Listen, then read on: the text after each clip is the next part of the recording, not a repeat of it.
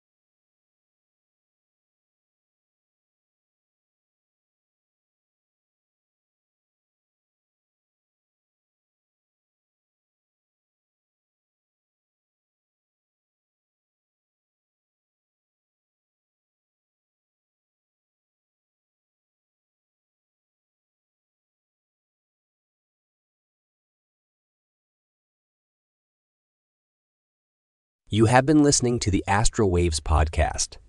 We hope you enjoyed this episode, and we look forward to seeing you again.